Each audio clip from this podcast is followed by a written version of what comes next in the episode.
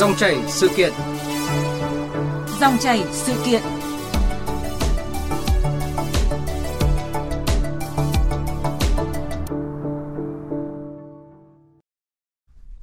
Thưa quý vị và các bạn, giữ ổn định học phí từ năm 2023-2024 của giáo dục mầm non, giáo dục phổ thông bằng mức học phí năm 2021-2022, lùi lộ trình học phí của giáo dục đại học, giáo dục nghề nghiệp công lập một năm so với quy định tại Nghị định 81. Đó là những điểm mới của Nghị định 97 vừa được Chính phủ ban hành về sửa đổi bổ sung một số điều của Nghị định 81 quy định về cơ chế thu, quản lý học phí đối với cơ sở giáo dục thuộc hệ thống giáo dục quốc dân và chính sách miễn giảm học phí, hỗ trợ chi phí học tập, giá dịch vụ trong lĩnh vực giáo dục đào tạo.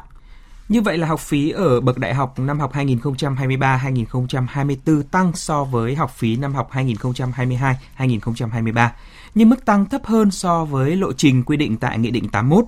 Các chính sách miễn giảm học phí được quy định tại Nghị định 81 tiếp tục được giữ nguyên để hỗ trợ cho các đối tượng chính sách và có điều kiện khó khăn. Dòng chảy sự kiện hôm nay chúng tôi bàn nội dung quy định mới về học phí phù hợp thực tiễn, giảm bớt khó khăn cho học sinh sinh viên với sự tham gia của Phó giáo sư tiến sĩ Đặng Thị Thanh Huyền, Nguyên viện trưởng Viện Nghiên cứu Khoa học Quản lý Giáo dục thuộc Học viện Quản lý Giáo dục. Bây giờ thì xin nhường lời cho biên tập viên Lê Thu trao đổi cùng Phó giáo sư tiến sĩ Đặng Thị Thanh Huyền. Vâng, xin cảm ơn các biên tập viên.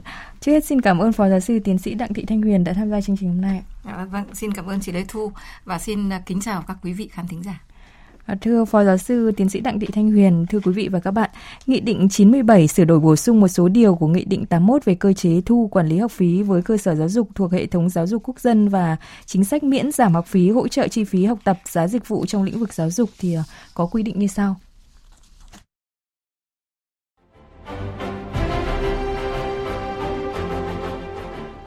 Đối với học phí đại học, chính phủ quy định trần học phí với các trường công lập chưa tự đảm bảo chi thường xuyên năm học tới là từ 1,2 đến 2,45 triệu đồng một tháng, tùy khối ngành. Với những trường đại học đã tự chủ, tự chi lương phụ cấp sửa chữa cơ sở vật chất, tùy mức độ được thu tối đa bằng khoảng 2,5 lần mức trên, tức là 2 triệu 400 nghìn đồng đến 5 triệu 500 nghìn đồng một tháng. Ở bậc phổ thông, Chính phủ quy định học phí năm học 2023-2024 giữ ổn định bằng mức thu học phí của năm học 2021-2022 theo quy định của Hội đồng Nhân dân các tỉnh. Nghị định số 97 cũng nêu rõ, với những nơi đã tăng học phí so với năm học 2021-2022, ngân sách địa phương đảm bảo phần chênh lệch tăng thêm.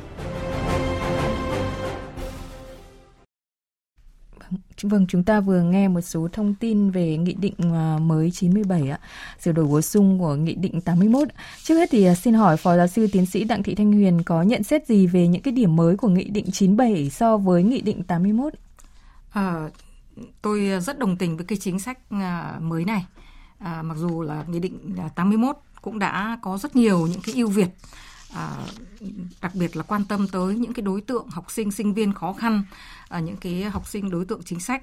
À, tuy nhiên với nghị định 97 thì à, lại à, cái cái việc mà hỗ trợ các đối tượng học sinh sinh viên à, các đối tượng chính sách lại càng rõ hơn nữa và càng cụ thể hơn à, đặc biệt là những cái cái lộ trình tăng học phí. À, tuy nhiên tôi có một cái băn khoăn là à, với cái chi phí ờ, không tăng học phí có nghĩa là cái cái cái nguồn thu của các trường ờ, không được tăng lên để đảm bảo cái chất lượng dịch vụ giáo dục. Bởi vậy bởi lẽ là chúng ta ngoài cái việc mà uh, chi cho các hoạt động chuyên môn chúng ta sẽ còn phải mua sắm cơ sở vật chất thiết bị. Ví dụ như là chương trình giáo dục phổ thông 2018 hoặc là các chương trình ờ, đổi mới cái đào tạo đại học thì ờ, cần phải giảm cái thời lượng lý thuyết và để tăng những cái điều kiện thực hành lên cho sinh viên. Ờ, và đây là một cái khó khăn rất lớn cho các cơ sở đào tạo, cơ sở giáo dục. Vâng, à, ngoài việc mà đồng tình với những cái điểm mới à, của Nghị định 97 so với Nghị định 81 thì à, bà cũng có những cái băn khoăn riêng và chúng ta sẽ bàn luận sâu hơn ở phần sau của chương trình về những cái băn khoăn lo lắng và những cái thách thức đối với các trường đại học ạ. Vậy thì đón nhận thông tin này nhiều học sinh và phụ huynh bày tỏ như thế nào? À, sau đây thì à, xin mời bà cùng nghe một số ý kiến. À, mình có muốn thi đại học hay không thì cái, cái việc học phí là một cái vấn đề nặng nề đối với các bạn và có thể cái điều đó sẽ làm mà các bạn uh, từ bỏ đi cái chuyện đi, đi thi đại học.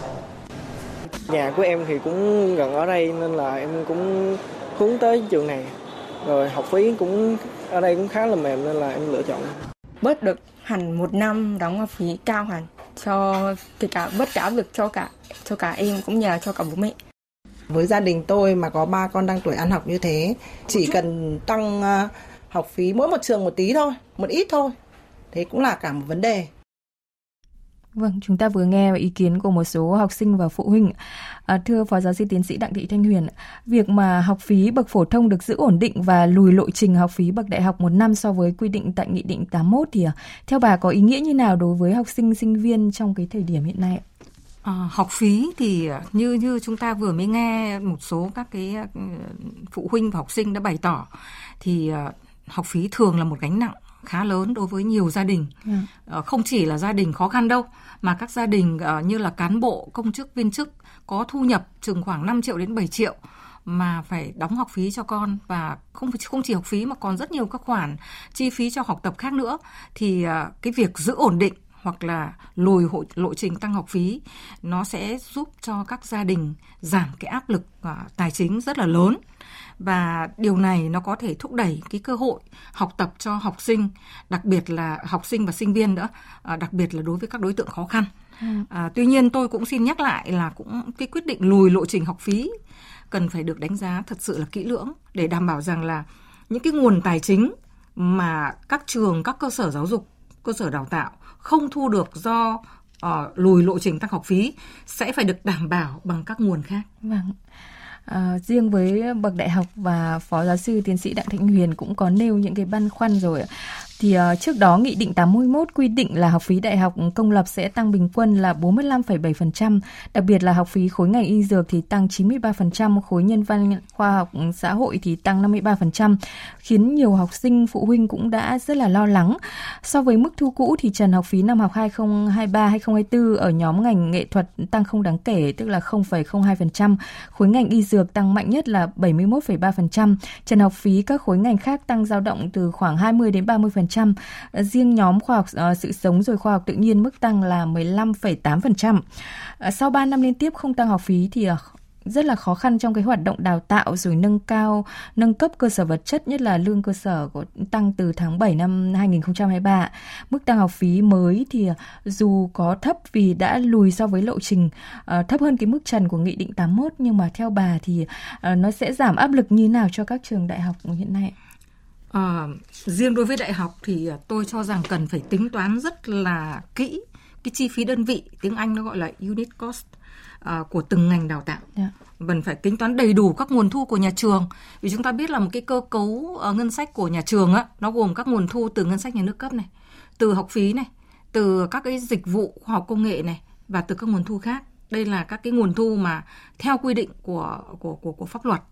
Thế thì việc đưa ra các mức học phí Ờ, và và và chúng ta tính các cái cái lộ trình tăng học phí mà chúng ta không có tính toán chi phí đơn vị tức là cái ta hình dung ra một sinh viên uh, tốt nghiệp một cái chương trình đào tạo cần phải uh, có một cái cái cái cái mức uh, đơn giá tôi cứ cho là cái cost yeah. Dạ. cái giá giá thành đào tạo là bao nhiêu đó, chúng ta muốn có chất lượng như thế nào thì chúng ta tính cái chi phí đơn vị như vậy.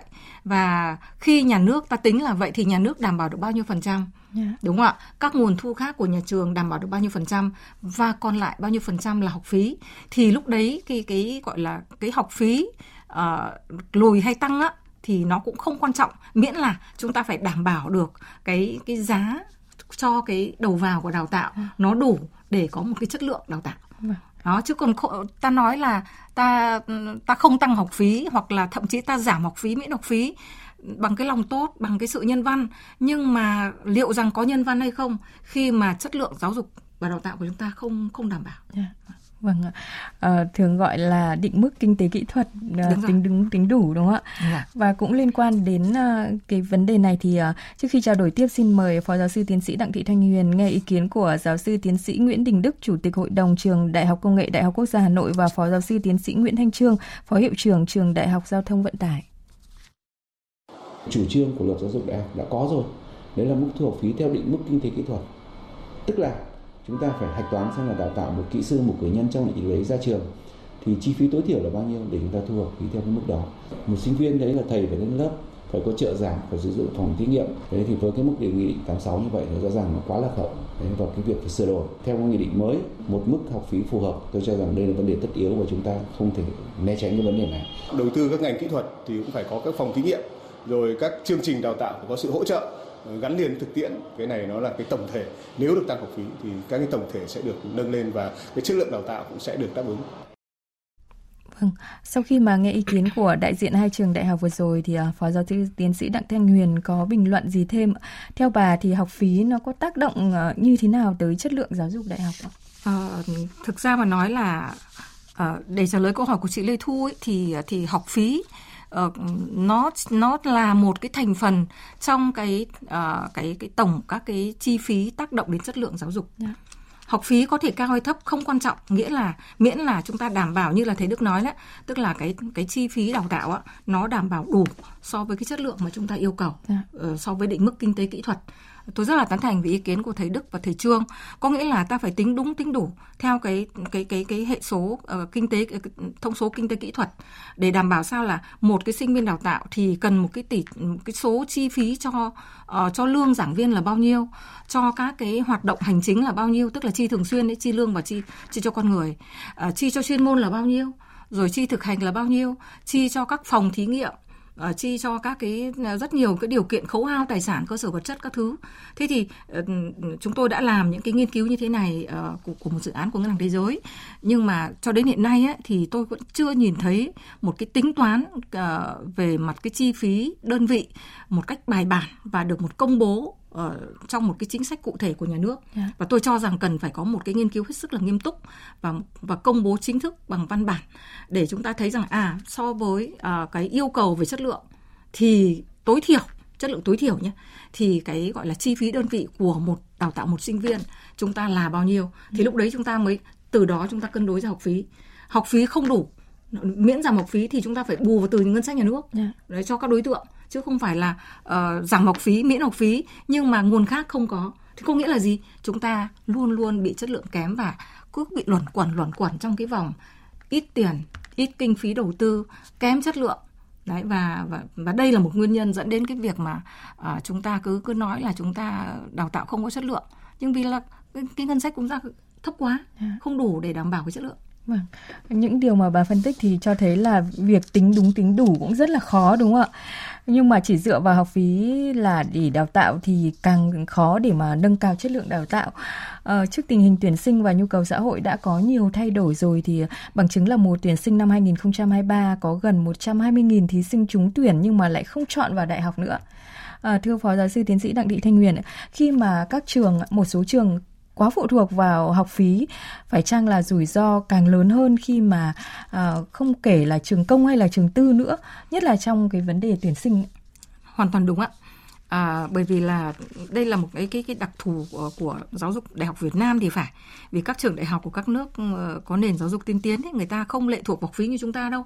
À, người ta có rất nhiều những cái nguồn khác. Ờ, từ ngân sách cấp ờ, cấp về từ những cái nguồn tài trợ từ doanh nghiệp vân vân và từ những cái cái dịch vụ của các nhà trường uh, cung ứng theo những cái ngành đào tạo của họ. Tôi lấy ví dụ như là à, đại học Tokyo Nhật Bản thì có cái bệnh viện của của của, của chính của trường đó. À, bệnh viện đại học quốc gia Singapore cũng vậy. Nó tạo một cái nguồn thu rất lớn cho nhà trường. Nhưng ở Việt Nam chúng ta thì đúng là ừ, ừ, rất là phụ thuộc vào cái học phí. Cho nên là nếu mà chúng ta không tuyển sinh được có nghĩa là nhiều trường sẽ phải đóng cửa. Cái điều đấy là đương nhiên. Dạ, vâng. nhiều trường như bà nói là nhiều trường trên à, thế giới thì có rất là nhiều nguồn thu khác chứ không chỉ là Đúng học rồi. phí á. Và ba cái nguồn thu chính của trường các trường đại học hiện nay là ngân sách nhà nước này học phí và nguồn thu khác bao gồm thư từ chuyển giao công nghệ hoạt động dịch vụ hiến tặng à, hợp tác à, công tư. Nhưng mà với giáo dục đại học hiện, hiện nay thì học phí lại là nguồn thu chính của các trường có thể là chiếm tỷ trọng từ 50 đến 90% nguồn thu của tùy vào các trường ấy. Thưa bà để tồn tại thì ờ, ờ, như bà cũng phân tích ở một số các trường đại học trên thế giới thì ờ, nên chăng là các trường của Việt Nam mình cũng phải tính đến cái giải pháp là đa dạng hóa rồi mở rộng nguồn thu thay vì chỉ dựa vào học phí ấy. À, hoàn toàn đúng thôi. Chủ nhưng mà chủ trương đa dạng hóa các nguồn thu của các trường đại học thì chúng ta đã có từ rất lâu rồi. Dạ. Nhưng mà đúng là phần trên tôi vừa mới trao đổi, không hiểu lý do gì mà ở Việt Nam rất khó khăn trong cái việc đa dạng hóa các nguồn thu và ờ, các trường vô cùng khó khăn và hầu như chỉ dựa vào học phí. À, và trong trong khi đó thì như tôi đã nói là rất nhiều các trường đại học trên thế giới là người ta học phí nó chỉ chiếm một cái phần không quan trọng lắm trong cái tổng nguồn chi phí cho cho cho giáo dục cho đào tạo của trường họ à, thế thì uh, chắc là chúng ta sẽ phải phải phải mở rộng hơn nữa những cái chính sách cho các nhà trường trong cái việc mà à, tạo ra những nguồn thu khác tôi lấy ví dụ như là doanh nghiệp trong nhà trường yeah. Dạ. hoặc là à, tạo một cái cơ chế để doanh nghiệp phải có trách nhiệm với cái việc đào tạo các ngành nghề để phục vụ cho các doanh nghiệp ở lĩnh vực đó Vâng ạ. À, vâng, đúng là cái chủ trương mà đa dạng hóa rồi mở rộng nguồn thu thì đã có từ lâu rồi nhưng mà à, theo như bà phân tích thì cũng không hiểu sao mà rất là khó thực hiện. Và một trong những cái khó khăn là à, thực tế hiện nay thì cái nguồn thu ở cái nguồn chuyển giao công nghệ hay là hiến tặng cũng rất là khó để mà khai thác nhất là với các trường à, đại học công lập. Tiến sĩ Nguyễn Trung Nhân, trưởng phòng đào tạo trường Đại học Công nghiệp Thành phố Hồ Chí Minh và tiến sĩ Lê Trung Đạo, phó hiệu trưởng trường Đại học Tài chính Marketing nêu thực tế như này? Vì cho dù chúng ta tự chủ nhưng có rất nhiều cơ chế bị ràng buộc. À, ví dụ như chúng tôi hoàn toàn cũng không thể là cho thuê các cái dịch vụ của nhà trường để để tăng nguồn thu cái đó cũng không không thể làm được hoặc hoàn văn rồi hoặc là thành lập các cái doanh nghiệp trong nhà trường cũng là một vấn đề rất là khó khăn trường công mà việc sử dụng tài sản công vào các cái hoạt động dịch vụ cũng không phải là muốn làm gì thì làm mà có quy định hẳn thôi rồi cũng phải thông qua công tác đấu thầu cũng là kia cho nên là hiện nay hầu hết cơ bản ở trường chủ yếu cũng là từ học phí. Vâng, à, đại diện hai trường đại học cũng có nêu cái thực tế cho thấy là các trường ờ, hiện nay thì khó có thể khai thác các nguồn thu khác ừ, thì học phí cũng vẫn là lựa chọn hàng đầu để mà các trường đại học không chỉ dành cho người giàu thì dường như là cái sự năng động của các trường vẫn là chưa đủ mà cần có cái cơ chế thoáng hơn để có thể thúc đẩy cái sự chủ động năng động của các trường thưa bạn À, điều đấy hoàn toàn là đúng thôi. À, ý kiến của hai thầy giáo là thầy ờ, thầy thầy nhân nhỉ, thầy nhân ừ. à, và thầy đạo thì cho thấy rằng là à, có hai mặt. Thứ nhất là nếu như tài sản công của các trường đại học à, mà chúng ta không khai thác để phục vụ đào tạo mà cho thuê hoặc là làm các dịch vụ không liên quan đến đào tạo thì rõ ràng là phải đặt ra một câu hỏi vậy nhà trường có cần những cái tài sản đó để để phục vụ đào tạo hay không và nếu mà chúng ta chưa tận dụng khai thác được ờ, trước mắt thì rõ ràng chúng ta phải là phải tuân thủ những cái quy định. Còn nếu mà chúng ta lấy những cái phần tài sản đó ờ, mà chúng ta đem cho thuê và nó không liên quan gì một cách lâu dài thì rõ ràng là chúng ta phải là không được Vâng. Bởi vì cái cái đó nhà nước cấp cho chúng ta là để chúng ta phục vụ cho đào tạo. Vâng. Đó. Nhưng mà trong khi chúng ta chưa khai thác được thì cái việc mà chúng ta có thể cho thuê theo quy định nhưng mà vẫn phải tuân thủ các quy định đặt ra là hoàn toàn đúng thôi. Dạ.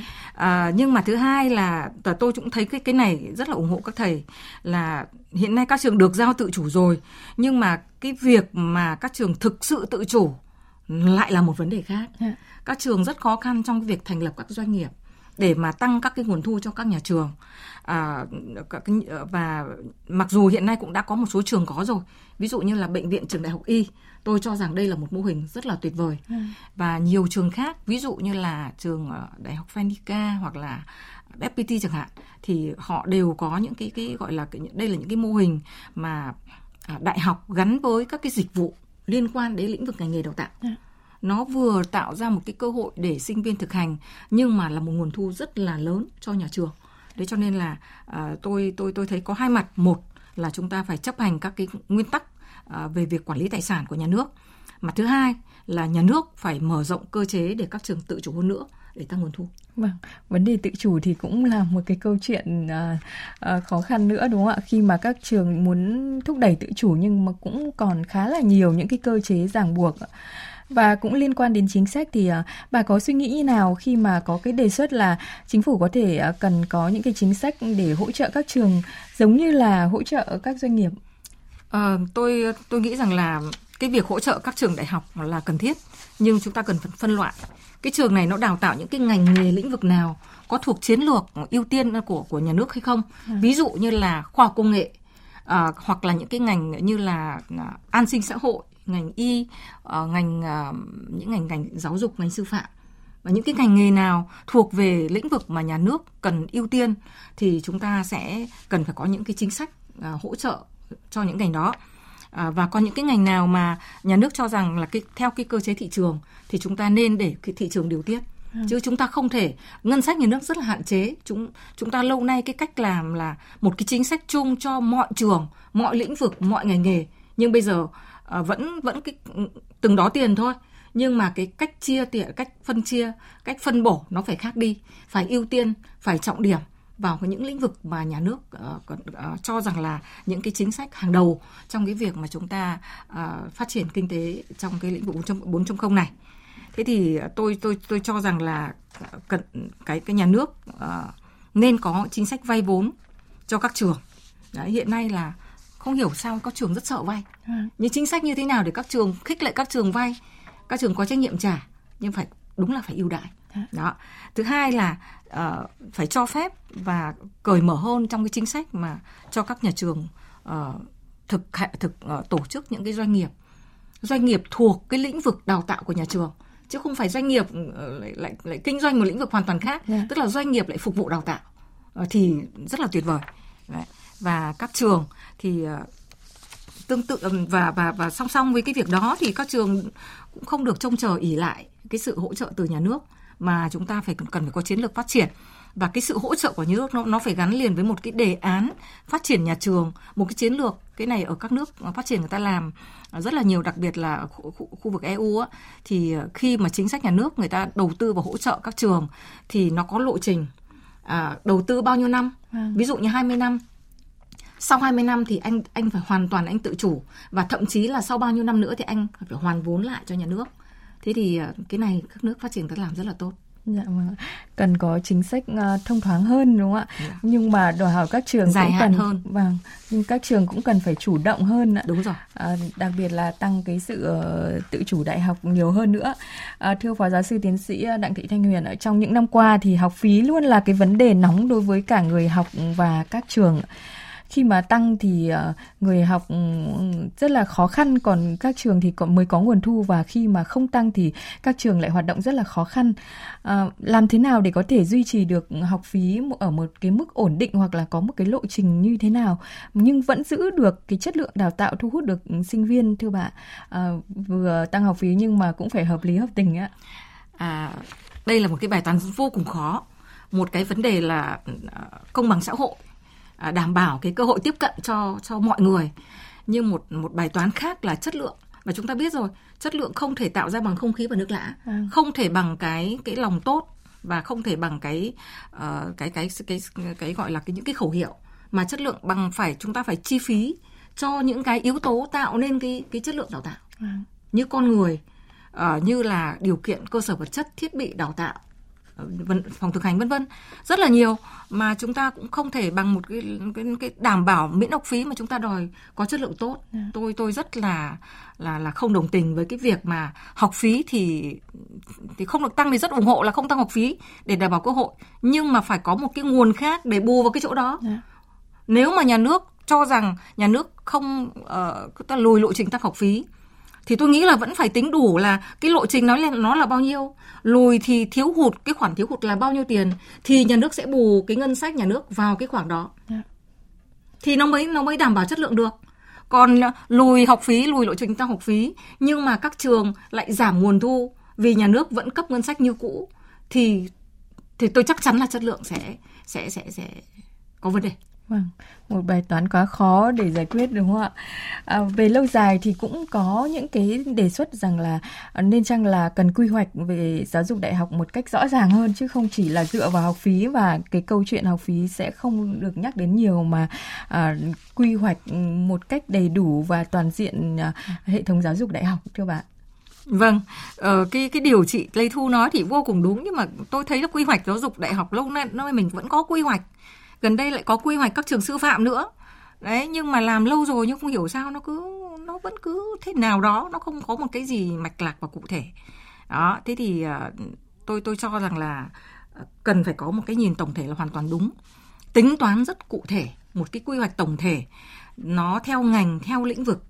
Tính toán từ những cái gọi là cái cái xu hướng, cái gọi là nhu cầu, nhân lực để đào tạo sinh viên. Đấy, và ừ, sau đó là chúng ta có sẽ có những chính sách để mà phù hợp chính sách tài chính chính sách đào tạo nhân lực và chính sách à, về mà hỗ trợ vân vân rất nhiều chính sách. Cho nên là quy hoạch giáo dục đại học là đúng nhưng cần cần phải rất là cụ thể rõ ràng và trúng vào những cái lĩnh vực mà chúng ta ưu tiên. Vâng, à, xin cảm ơn Phó Giáo sư Tiến sĩ Đặng Thị Thanh Huyền, Nguyên Viện trưởng Viện Nghiên cứu Khoa học Quản lý Giáo dục thuộc Học viện Quản lý Giáo dục về cuộc trao đổi ạ. Và tiếp theo đây là ít phút dành cho quảng cáo.